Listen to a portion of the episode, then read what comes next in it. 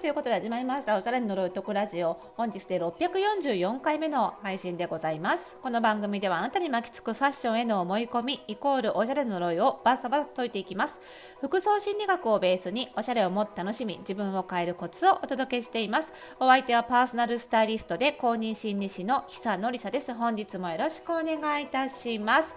さあ今日はね、えっと、先ほどまでえーと、フォースタイルパーソナルスタイリストスクールの第15期のあの基礎講座えーと、いよいよ似合う服の診断をねするための授業なんですけどの第1回やってて、えーと、昨日の夕方から、えー、と夜夜中夜更けまでプラス今朝の午前中朝方からずっとねあのその授業のあの宿題の添削に追われておりましてで、えー、とさっき授業が終わってで今すぐ。えー、そして、えーと、もうすぐ子供を迎えに行かなきゃいけないっていうこのね ギリギリの感じで収録してるのでいつもポッドキャスト収録する時は話す内容をある程度決めてあの台本とか私書かないんです。書くとかえって喋れなくなっちゃうのであの話す内容をねただそれたりしないようにあとは時間内で話しきれるように箇条書き程度には最低限は書くんですけどその程度なんですけど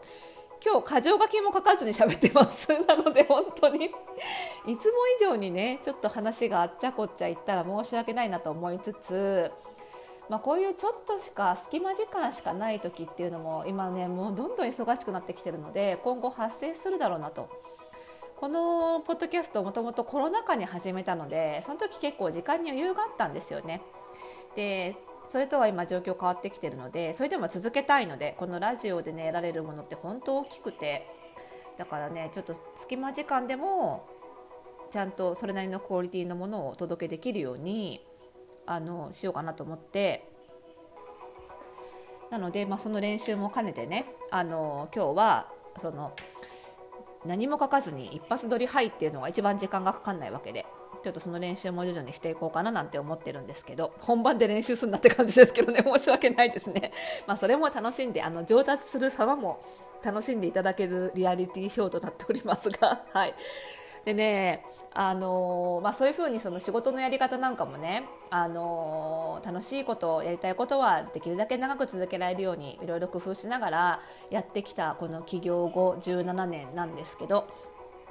まあ、17年目なんでもう一段階カレー年取ってるわけですよ。その起業して何段階かああまた年取ったなっていうその自分の変化を感じたことって何回かあったんですけどまたもう一段階階段登ったなって気が最近しててでつい最近その FPSS のね再受講で卒業生久々に会う卒業生が来てくれたりしてその子とをあの終わった後に話したりもしたんですけどやっぱりなんか年を重ねていった時にその仕事ができなくなっていくことって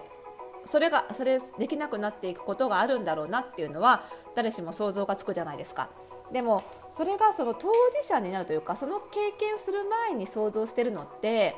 何かができなくなるっていうイメージだと思うんですよ、まあ、文字通り。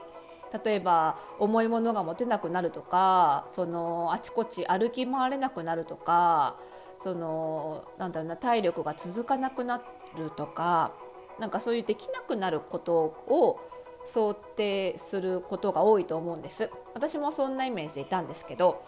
実際また一段階大人の階段登ってみて今思うのはもちろんできなくなることもあるんですけどその一方でなんか得意なことはしかできなくなる。というよりもっと正確な言い方をすると得意な部分が暴走する。っていう側面もあるんだなっていうのをすごい最近感じていてその暴走をある意味止める力がなくなる。だから暴走を止められないっていう意味ではできなくなってるっていうことなんですけどでもその暴走しちゃってる状態っていうのはできなくなるんじゃなかったのかよっていう その想定した姿とは真逆な感じなんですよね。だからあこういう問題もあるのかっていうあのそういうことをすごい最近実感していて。で私の場合には具体的に何かっていうと私すごくそのアイディアがたくさん浮かぶっていう性質を持ってるんですね自分で。でだからこのラジオで喋ることもその喋ることがないネタがないどうしようネタがないどうしようって悩んだことがまずないんですよ人生で。なくて逆にネタがありすぎてどっから手をつけようかなって悩むことはたくさんあるんですけどああもうネタがないなんブログの記事書くネタがないとか喋れないとかそういうことが一切ないんですよね。いろんなことが思い浮かぶんですけどそれが年を重ねるごとにどんどん暴走しているだだから私のイメージではこのいろんな企画が思い浮かぶいろんなネタが思い浮かぶっていうこともやっぱり年重ねてきたらさすがに思い浮かばなくなっていくんだろうなって思ったんです。だ逆なんですよ。逆で思い浮かばなくなるどころか思い浮かべすぎちゃう。で新しいこととか違うことを考えるのを止めることができないっていう感じになってきたんですよね。でこれがどう悪く働いてしまうかというとあの例えばデスクワークの時なんてその1個のことに集中しなきゃいけないじゃないですか。でその集中しようとしてるのに別の企画のネタがランダムにボンボンボンボンボンボン思い浮かんじゃうんです。それが止めらんないの。だからこの止めらんないっていうことがまあ老化なんですよねって思うんだけど。だから止めらんないしあ待って待ってちょっとストップストップ。今はこの仕事やってんだからこっちに集中しなきゃっていうふうに引き戻す方のパワーは足りてないんです。苦手だからねそもそも。足りてないんですよ。でだからどんどんどんどん引っ張られちゃうそのアイディアに。だから思い浮かんだことをあ書き留めておかなきゃってなっちゃって。で今やってる仕事を1回置いといて別のウィンドウを開いて書いちゃう。で書いてるうちに乗ってきて始めちゃおう。で始めたらまた違う企画が思い浮かんで 違うファイル開いてみたいなのがすごい多くて。だから一言で言うと旗から見たら集中力が減ったなっていう感じになるのでまあ正しく老化してる感じには見えるんだと思うんだけど旗から見たら。でも私の受けてる感覚が思ってたんと違うっていう感じ。すごくエネルギッシュな感じはしてるんです自分では。今まで以上に。でもあこのエネルギッシュな感じを止められないっていう老化のパターンもあったんかっていう そういう驚きですよね。がすごいあって。だからそのなかなかね仕事が進まないんですよね。あの逆に言うと何かを忘れちゃうすっぽかしちゃうってことは全然ないんです。あの年重ねても。なぜなら思い出すから。嫌でも。思い出しちゃうから。だからあのいろんな仕事をちょっとずつ手つけられるしあのなんだろうなすっぽかして完全に忘れちゃってポカするみたいなことはないその手前で思い出せるから何らかの手は打てるんですけどでもその1個のことをどんどんどんどん掘り下げてとにかくそこに集中して形にするっていうことが年々難しくなっている。でこれが働くスタイルにも出てきていてあのー、昔はですね起業したばっかりの頃約20年前はあの本当にデスクワークの日ってなったらもうそれを集中していたいから動きたくないんですよ。一歩たりとも。だからもうデスクの前から離れずにもう昼食も夕食も全部そこで食べるぐらいな感じ。で、まあ、体に悪いっちゃ悪いんですけどやってたんですよね。で一歩も外に出たくないしと思っててそれが私の性質だと思ったんですけどそれはどうやら私の性質ではなかったらしく私の物事に集中したいっていうのを叶えるための若い頃のパワーだったらしくて。今はその結局私の本質はそのなんかいろんなことを思いつくとかいろんなことをしたいっていうのが本質なので一個のとこにとどまってらんないんですよね。あんなに出たくなかったはずなのにその場から動きたくなかったはずなのに。もう今一個のとこにとどまってらんない。いろんなことを思い浮かんじゃうのと同じぐらいの強さでいろんなとこに行きたいというか場所変えたい気分変えたいみたいな気持ちがすごく強くなっちゃって。だからちょっと仕事しててもああちょっとあそこのカフェ行こうって言ってまたカフェで12時間やって。でまたカフェはしごするみたいな。はしごカフェ？みたいな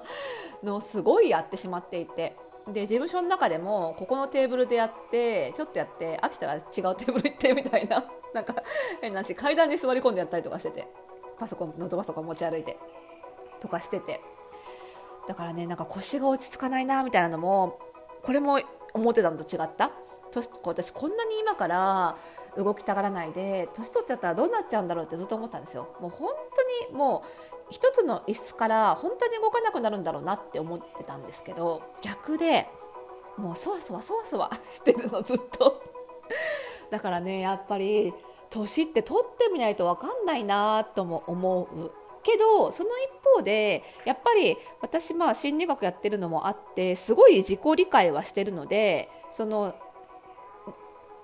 自分に変化が起こった時にすぐ原因が分かってあそういう方向の変化だったかっていうふうに気づけるっていうのはすごい良かったなと思っていて。でそれがこの経験を自分がしてるのでやっぱりフォースタイルパーソナルスタイリストスクールとかでも生徒に話せるんですよね。やっぱり我々は持続可能なビジネスを教えなきゃいけないので。今それができても年重ねたらできなくなるかもよっていうことがより実感を伴って教えられる。だから若いうちに 60%70% ぐらいの力でできる仕事を選んでおかないとやっぱり4050になった時にきついなってことが本当に実感を伴って言えるし逆に得意を生かした仕事であれば本当に延々できるんだなっていうことも同時に感じているのでそれを教えられるっていうのは良かったかななんていうふうに思います。どうですか？皆さんが年を取ったからできなくなったことではなく止められなくなっていること。ますますできちゃうようになっちゃったこと 何かありますか？ぜひねいろんなこれパターンがあって面白いと思うのでぜひね思いついた方は聞かせいただければと思います、えー、そんなメッセージもそして質問悩みなどなども、えー、番組概要欄のマシュマロでまとめてお待ちしておりますのでどしどしお送りください。それではまた次回の配信でお会いしましょう。おやすみなさい。